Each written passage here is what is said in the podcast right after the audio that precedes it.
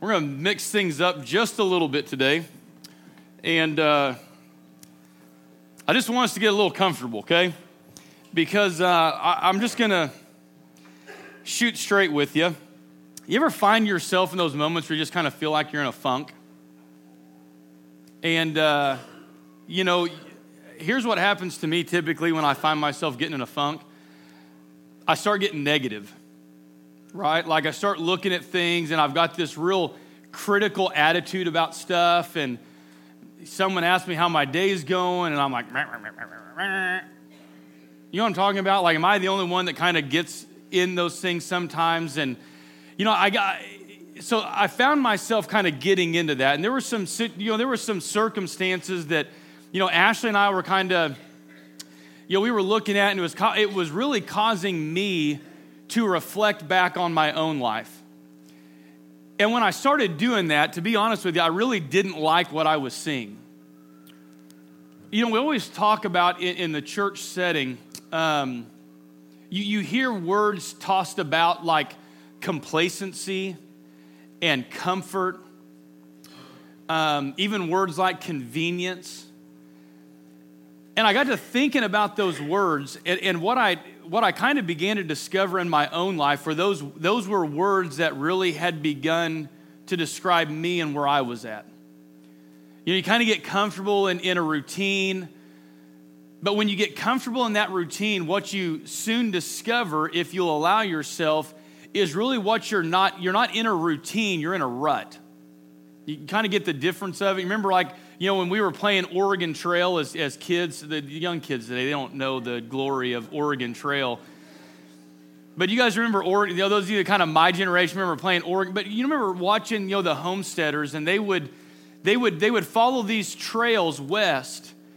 And what the trails would be, as people followed those trails, those trails would get just deeper and deeper and deeper till basically if your wagon got started in, a, in, a, in, a, in these ruts, you weren't getting out until you got to a certain spot. Like you weren't going to just, you know, turn the bit in the horse's mouth and, and he was going to carry you up out of this thing. And I think sometimes if what happens to us as churches is that we get into ruts.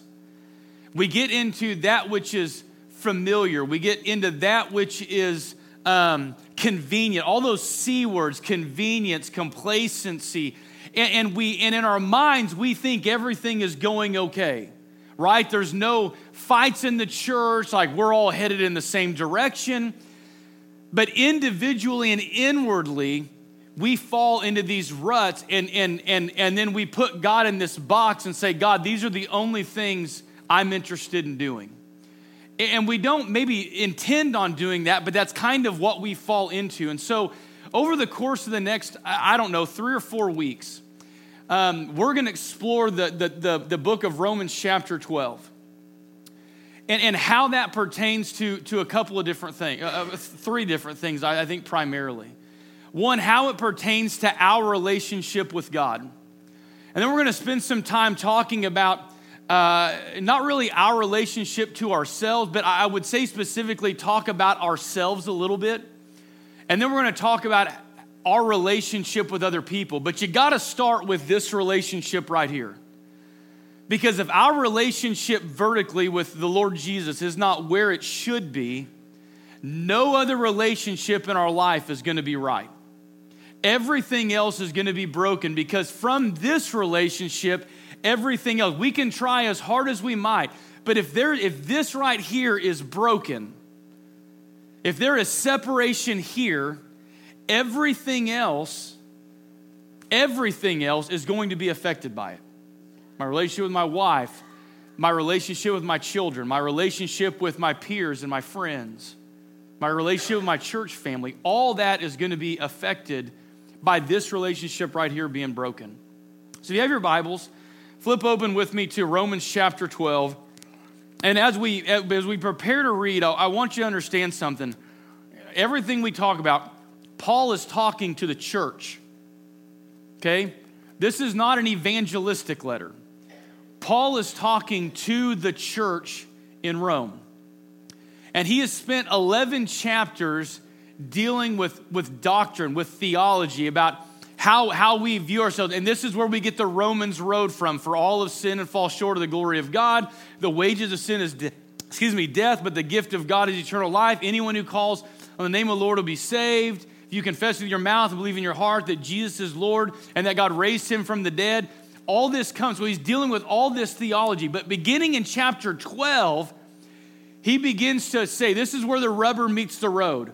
We've talked about all this theology, we've talked about all this doctrine, but this is where doctrine and life, where they collide, where they come together. And he begins by saying, I urge you, or I beseech you, or I, I beg of you. He says, I appeal to you, therefore, brothers, by the mercies of God, to present your bodies as a living sacrifice, holy and acceptable to God, which is your spiritual worship or rational worship. He says, Do not be conformed to this world, but be transformed by the renewal of your mind, that by testing you may discern what is the will of God, what is good and acceptable and perfect.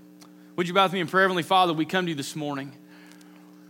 And Lord, I pray that as we approach your throne, Lord, that we do it with humble hearts.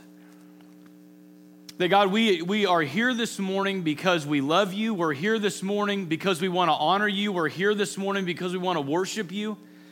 And Father, we're here this morning because we genuinely want to hear from you. And God, there's a eh, eh, there are times when when when God, the thing we need to hear most may not be the thing that we want to hear at all. And God, I pray this morning that as we dive into your word, Lord, I pray that, that you would help us to receive it well.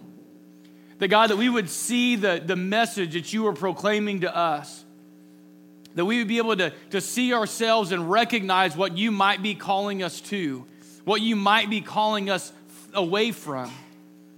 God, that maybe there's some things in our lives that maybe we've fallen into some ruts and we've, and, and God, maybe, maybe, Lord, if we're just laying ourselves bare, maybe, maybe we've just not gotten in a rut, but maybe we've started to maybe even rot a little bit. Where things just aren't as as sure and, and solid as they should be.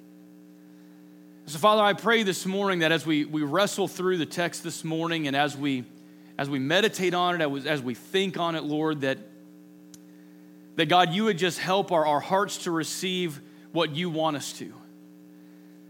God, even if it might be difficult, even if it might be uncomfortable, but God, I, I, think of those, those early homesteaders, and as they, they got trapped in some mud, Lord, it was not easy to get their, their wagons and their horses up out of those ruts, up out of the mud that they were quickly sinking into.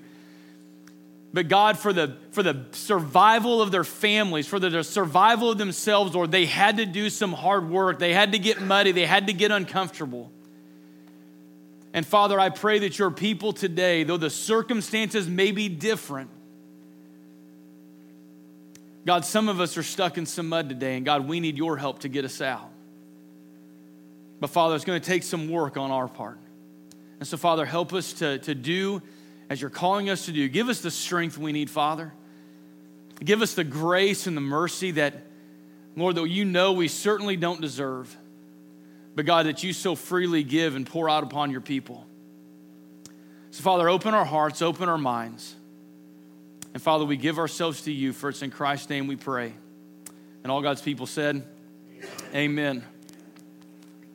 I appeal to you, brothers, or brothers and sisters, by the mercies of God, by the, by the mercies of God, to present your bodies as a living sacrifice.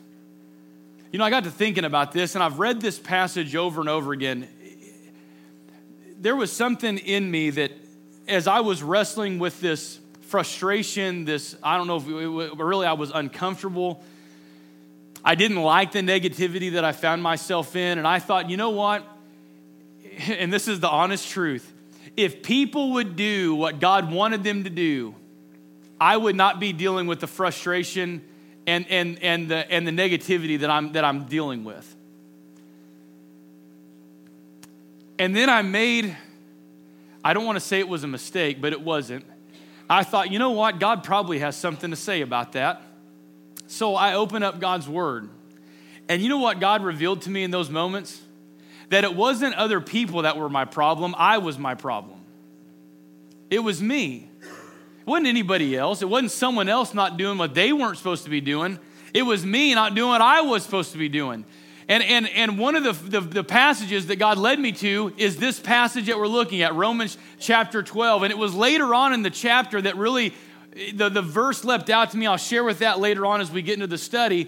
But I got back and I went back and I said, what does the whole chapter have to say? Because I was familiar with verses one and two, and I began reading, and then I began diving into somewhere else. And, and I wound up in this passage in, in Matthew that talks about, you know, Jesus says, Hey, judge not lest you be judged. With the same measure you judge others, you'll be judged. And then he says, Hey, he says, if, if you're going to remove the speck from someone else's eye, first remove the plank hanging from your own. And I got to thinking about, now I want you to just picture this with me.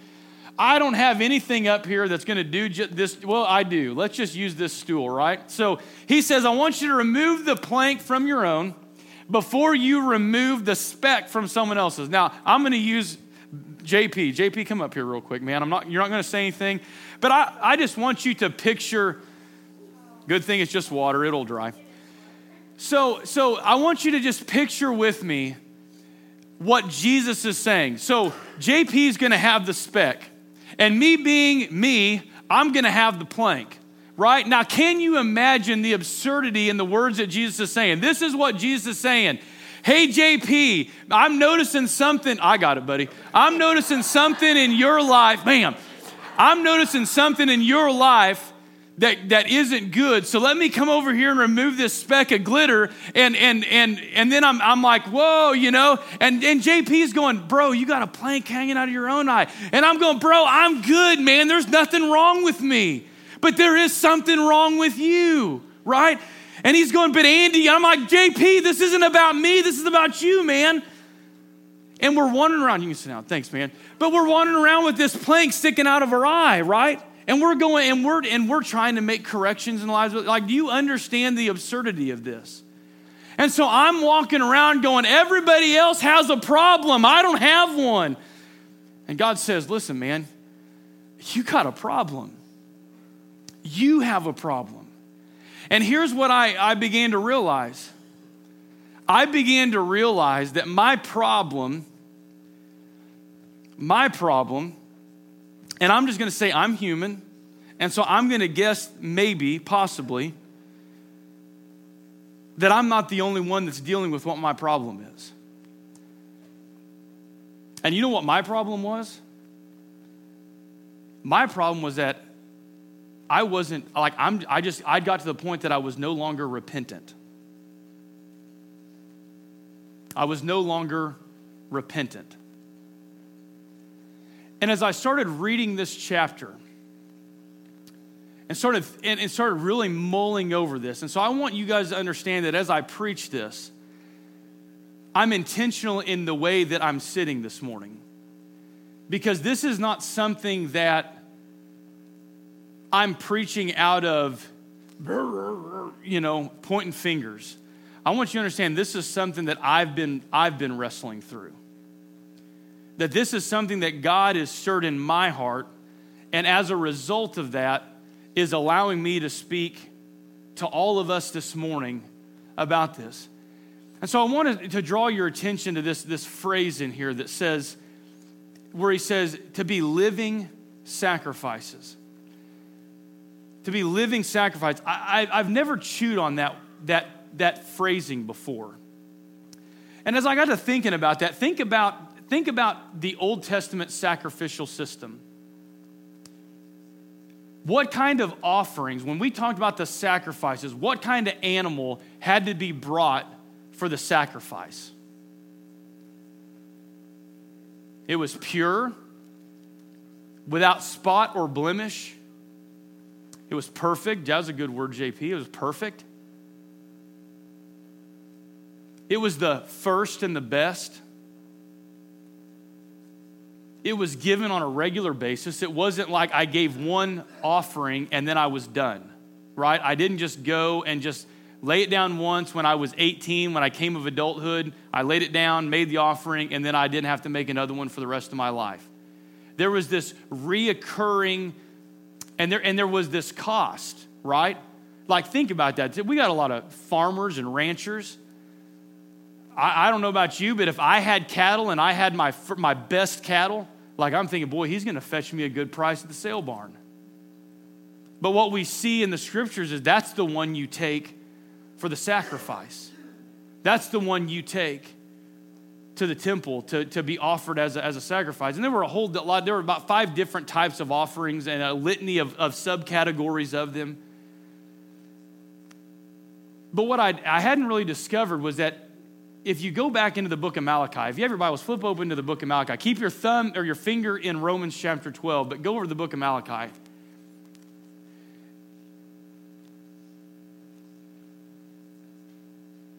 So, Malachi means messenger and kind of God's messenger. If you're not familiar with, with the book of Malachi, what, we, what the book of Malachi is, it, it is the last prophet of God before 400 years of silence between the Old Testament and the New Testament.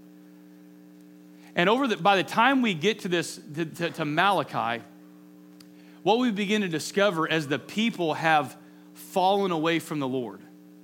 And Malachi comes back in and he begins to, you know, kind of having this, these questions. But in the book of Malachi, chapter 1, he, he says something like this He says, A son honors his father and a servant his master.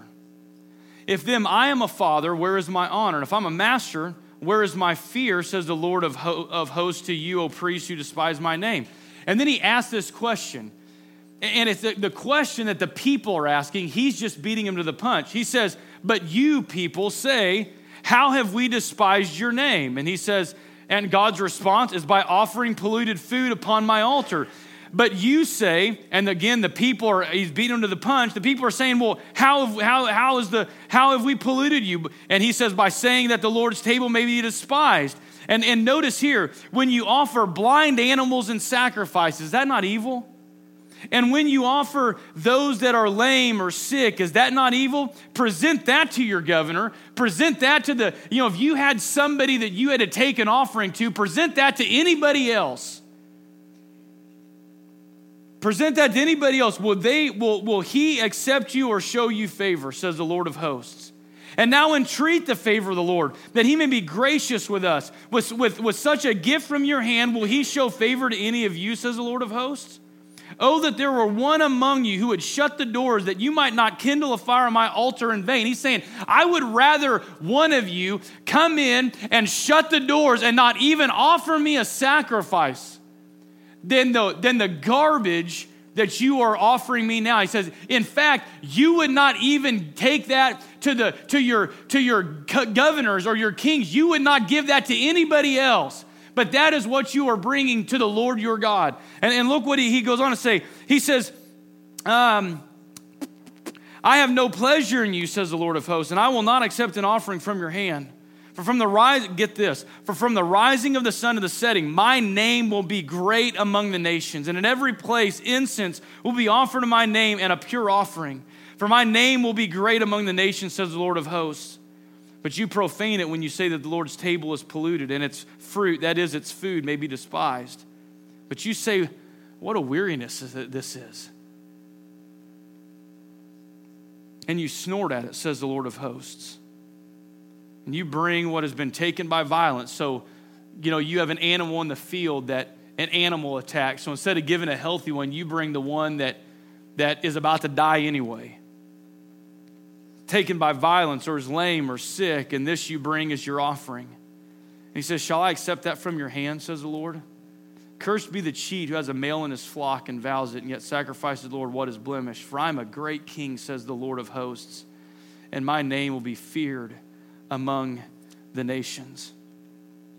You see, as we think about this, this, this attitude of being a living sacrifice, and I was, and I wound up in Malachi. I got to thinking to myself, Andy, what kind of sacrifice are you? Am I giving the Lord what is first and best in my life? Or am I, am I giving the Lord whatever I have left? Am I, am I giving him the best of my abilities? Am I giving him the best of my time? Am I giving him the best of my, my resources, of my finance? Am I giving him the best? Or am I doing all the things that I want to do and then I'm, I'm and, and here's the way I thought about this last night I was laying in bed. You know, sometimes I think, and, and I think Zach said it great. If you missed Zach's sermon last week, you need to get online and listen to Zach's message because I'm telling you, there were several things that that young man said that cut me straight to my heart. And one of them was this he said, We, we, get, we, get, we get comfortable with God being around. And I, and I think sometimes, and I use this illustration on Wednesday night, uh, I got three younger sisters. I did not want my younger sisters around me anywhere unless it benefited me in some way. Right? Some of you had cute little sisters, you might kind of understand, you know, or, or little brothers that if it didn't benefit me, I really didn't want to. I dropped my sister off at the front door of the school every week because I didn't want her sitting in my car with me for the 20 minutes before school started. It was almost like there were times that I would be embarrassed by them or it made me look less cool than what I really was. And so I would want to separate myself from them. And, church, I'm going to be honest with you. If we aren't careful, that's exactly what we do to the Lord. We get comfortable and we get complacent and we say, you know what, Lord, it's not cool for you to hang around me right now. And so I leave him back here and I go and do the things that I want to do. And folks, that's not being a living sacrifice. And that sacrifice is not what, what Paul describes, you know, when he says the sacrifice, the holy and acceptable. That is what our sacrifice should look like a holy sacrifice. And here's the thing Christ is what makes us holy, not our good deeds. So we need a relationship with Christ. But he says your, your, your sacrifice should also be acceptable. What does that mean? It means it's got, it, it kind of carries with the same idea that we bring over from the Old Testament. This idea of giving God the best, not what's left over at the end of a week. Not spending a week at work. And, and listen, we got a, a, a ton of kids in this church. And if you teach them, I want to thank you for get. I know that, that, that that's I know that a lot of you would, would like to be sitting up here and fellowshipping with the adults, and you, and you give that up. You devote yourself to going down there and teaching those kids. But let me encourage you to do something. Don't treat it like it's secondary, it's secondary work. I've been busy all week. Let me get five minutes to read over my lesson to prepare for my kids. Devote yourself to that because you know what? I will say this there is nothing you're going to do on a Sunday morning, and there's probably nothing you're doing throughout the course of the week that's going to be as important as what you give those kids for an hour on Sunday morning. Nothing. If they come to this church and they grow up and, they, and they've never heard the gospel or they don't understand the gospel on their level, like we have done them a disservice as a church. So spend time studying and, and, and making sure that, that that sacrifice is worth it, that you're prepared, that you understand. And it goes like that in anything that we do. And it could be a fun event like Fall Fest, but let's, and I think there's a word that, that is important for us to understand when we talk about this, this idea of sacrifice. It's excellence. That we do things with excellence. That it's not, that it's not flippant or, or, or I, I, you know, that we just do things with excellence. If I'm gonna be a Christian, I wanna do that with excellence. If I'm gonna live for the Lord, I wanna do it with excellence. If I'm gonna serve Him in His house in some capacity, I'm gonna do it with excellence. What? Because he's worthy of it. What's he, well, he says that you would, you know, that you'd be living sacrifices, holy acceptable to the Lord. For this is your spiritual worship. This is your reasonable worship. In light of what God has done for us, it is right for us to do that, to live in that way. But I think sometimes the, that what we do is we think that God is this beggar, and if we just throw God a bone, well, Lord, I read my Bible, check. Well, Lord, I went to church on Sunday, check. And that's what I'd fallen into. I'd check mark. I got my sermon done, check. Got Wednesday night Bible study done, check. Made this phone call, check. And I began checking boxes instead of thinking about what it looks like to be a living sacrifice. I became task oriented and not God oriented.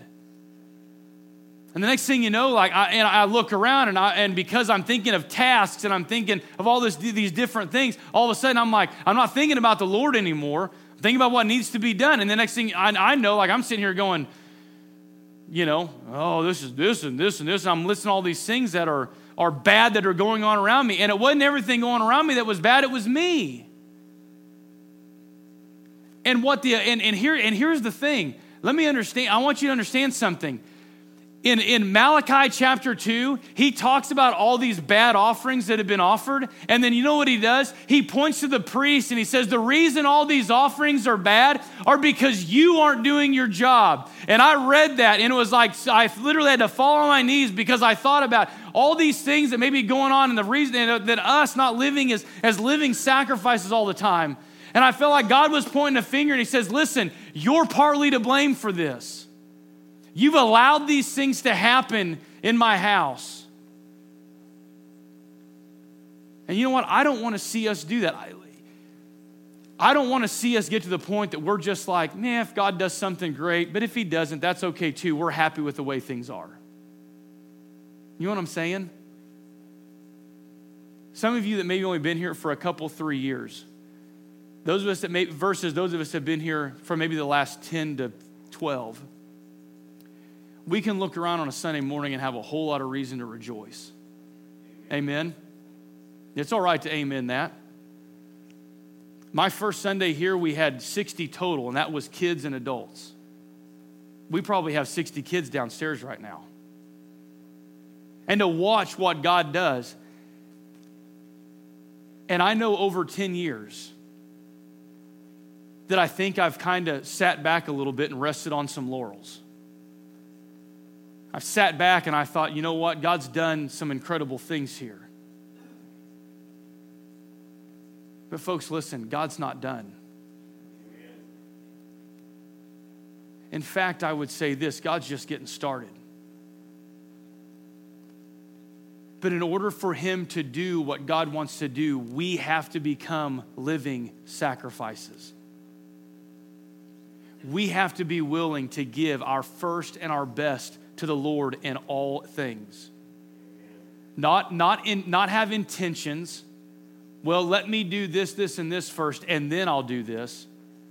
But it's saying, Lord, I am going to put you first in my life. I'm going to make sure this right here is right.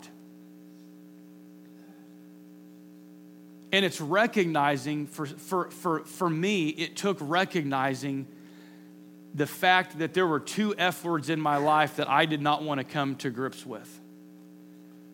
The first one was that I had failed. There were some areas, there was no other way, I, I could not put lipstick on this pig, right? I had just flat out failed in some areas in my own life. I was broken. I was taking my sin and, and, and acting like it didn't affect anybody else. I, I was justifying it. I was sweeping it under the rug. And we're going to get into some specifics later on in this series about some ways that that has happened and, and some ways that it's happened in our church. But we take those things and we just kind of sweep them under the rug and we never deal with them. We don't deal with our sin we have a hard time admitting that we fail in any capacity in any area of our life. But if Romans teaches us anything, does it not teach us that we have all sinned and we have all fallen short of God's target? And not just that, does it, give, does it not give us the hope that though the wages of sin is death, the free gift of God is eternal life through Jesus Christ? And I got to read in Romans chapter 1. You see, you can't just jump in middle of a book. You got to understand what the whole thing's saying. So I go back to Romans chapter 1. A lot of you are familiar with Romans chapter 1 because it's one of those things that we look at the world that we live in. You know, it talks about God and the things, you know, the, the, the attributes of the Lord are made, you know, are, he, re, he reveals to everybody in the things that are created, but they didn't want to worship God.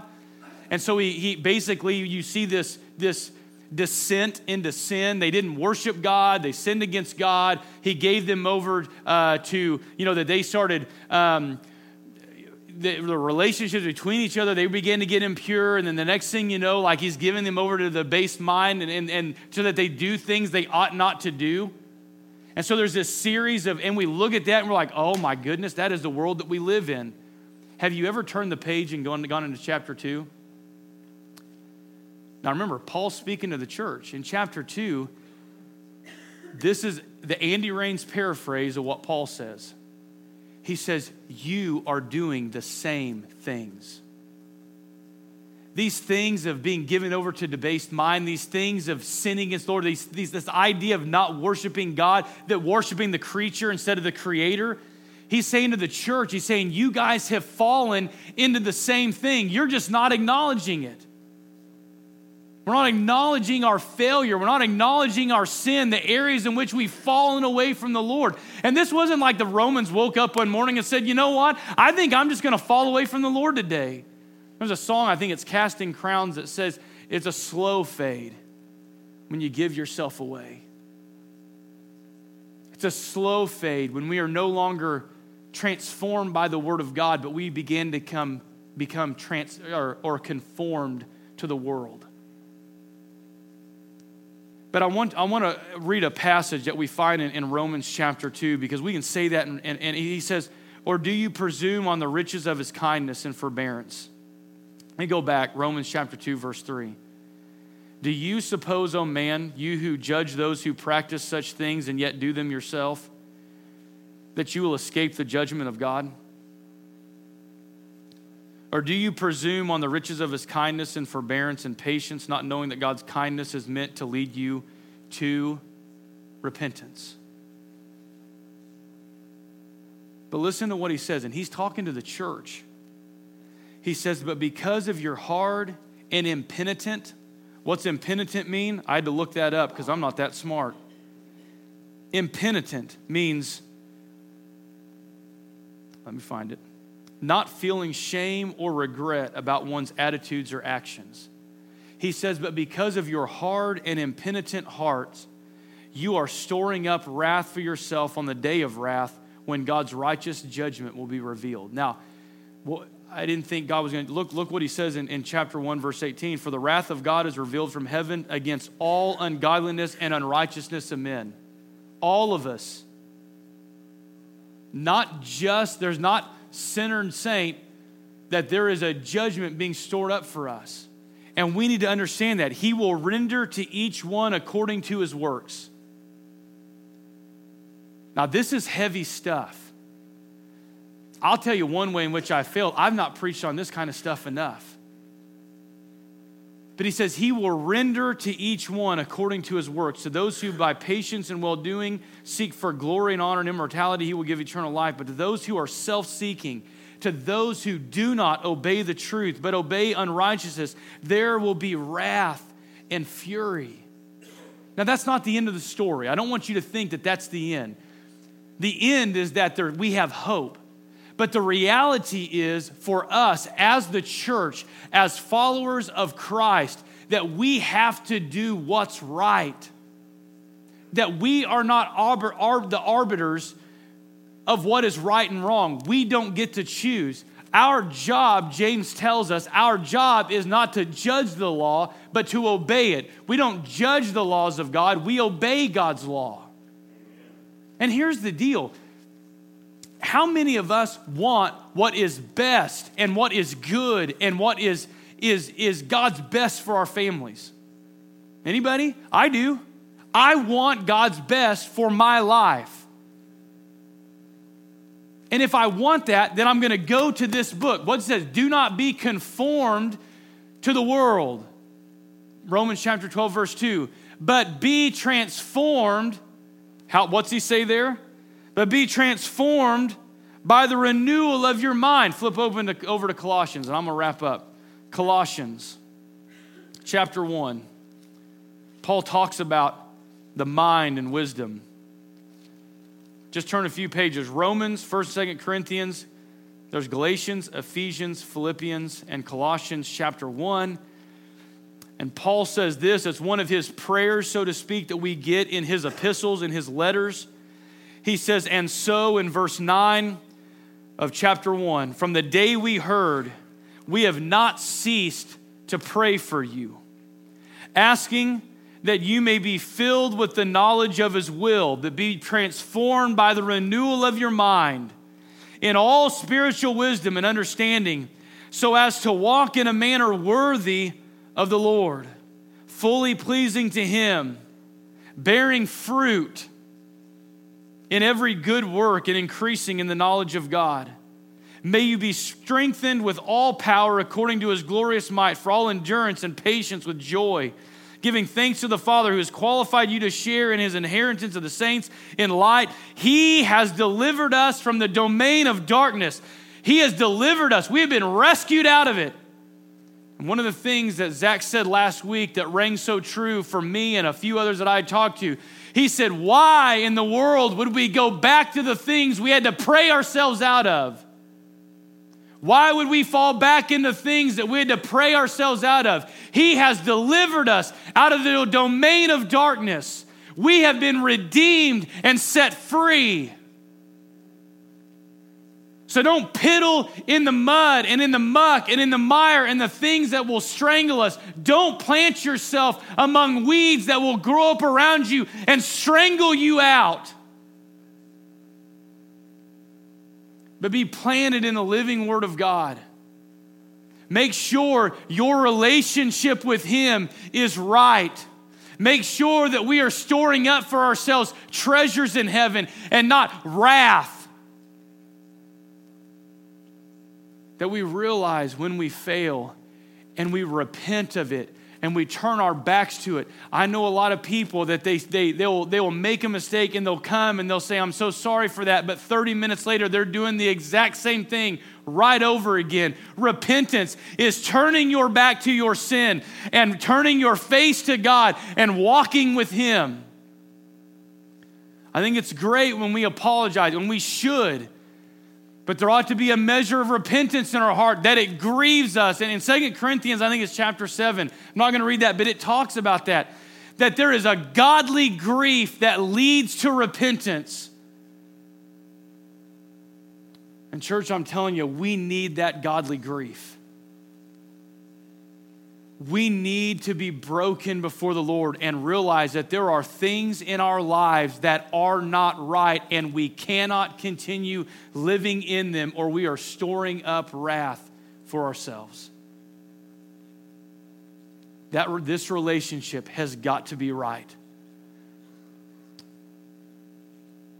We have manufactured in, in, in, in, in Western society, we have manufactured this image of God that He is okay with whatever we do as long as we're happy. And, folks, all that is, is the wide gate that Jesus warns us about on His Sermon on the Mount. Wide is the gate and easy the way that leads to destruction. And many find it. But narrow is the way, the gate, and hard the way that leads to life. And I don't want us to leave here this morning and be all like, man, I'm so beat up. And here, here's the reality. Here, here's if I, and I'm being completely honest with this, and I told Luke this when I was talking to him about where we were going to be going in the next few weeks. There's an image in, in Nehemiah, and I'm going to close with this. There's an image in Nehemiah. I think it's somewhere, it's in Nehemiah chapter 8 if you want to go back and read it. But what happens is, is in a nutshell, Nehemiah God burdens Nehemiah with going and rebuilding the walls of Jerusalem. The people are, are they're discouraged. The walls have been torn down. They're not even a city anymore. And God, in His providence and sovereignty, provides the way for Nehemiah to go and, and rebuild these, these walls, this city, and really to rebuild God's people, right? This was kind of an identity thing for them. And it was to restore a city, but it was to restore a people. And when they get the gates redone, they call in Ezra, who was a teacher of the law, a scribe. And they build this massive platform uh, just inside one of the main gates of the city. and they bring all the people together. And Ezra doesn't preach. All Ezra does is he opens the law and he begins to read the word of God. And as the people hear the word of God, they realize how far away from the Lord that they have fallen, and they begin to weep and mourn and grieve over the sins that they had committed. But something beautiful happens. Nehemiah doesn't stand before them and say, Yes, that's exactly what you dirty, rotten scoundrels need to be doing. Repent, grieve, cry, mourn. He doesn't say that. You know what he says to them? He says, I want you to go home. I want you to kill the fattened calf. And I want you to throw a party. Because you saw what you were and you have returned to the Lord. That's Andy Rain's paraphrase. But that's basically what happens. I want you to go, I want you to throw a party. Because your hearts have realized how far you've fallen away. And they want to go back, they want to return. And so I want you to throw a party. I want us to throw a party. I don't want it to be a fake party. I don't want it to be one of those parties like we come in, we're like, hey, how's everything going? Like, man, it's great. And it's not. Life is crumbling, but I'm never going to let you know that. I want us to be able to throw a genuine party. I want us to know a joy that comes from a right relationship with the Lord, not fake it till we make it. I want us to be able to understand that God is calling us to return to Him. Not a fabric of our imagination, not, not coming to God on our terms, but coming to God on His terms, that He is calling us to return to Him. He's calling us to repent so that we can be restored and redeemed. That's what He's calling us to. And when we do that, listen, we get to throw a party we get to stand up and we don't have to paint the smiles on our faces. How's things going? Great, but I'm not going to let you know that I just had a fight with my wife on the way in. Don't worry, man, things are great. Because listen, if you want to act like your life is perfect, you can go right ahead, but you're not fooling anybody. You are not fooling a single person. Because you know what? there were about 10 things that I've done wrong just this morning, and I've been up. I won't tell you how long I've been up, but I've been up for a few hours, and I can go back and I can look. And so, listen, I'm going to tell you this this morning. We're going to open up these altars. And the first person that's going to be kneeling at this thing is going to be me. Because I'm not perfect. I'm tired of pretending that things are a lot better than they are. And I so much appreciated Melissa's scripture this morning in Ephesians chapter 6. Because I want us to understand something. There is an enemy that is real. And he is literally going to do everything he can to separate you from the living God. Everything. And here's what we need we need the Lord. But you know what, church? We need each other.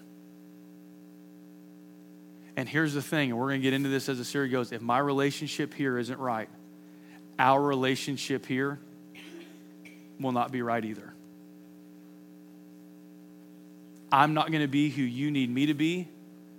You will not be who I need you to be. And that's just in supporting brothers and sisters in Christ, just us being in relationship with one another.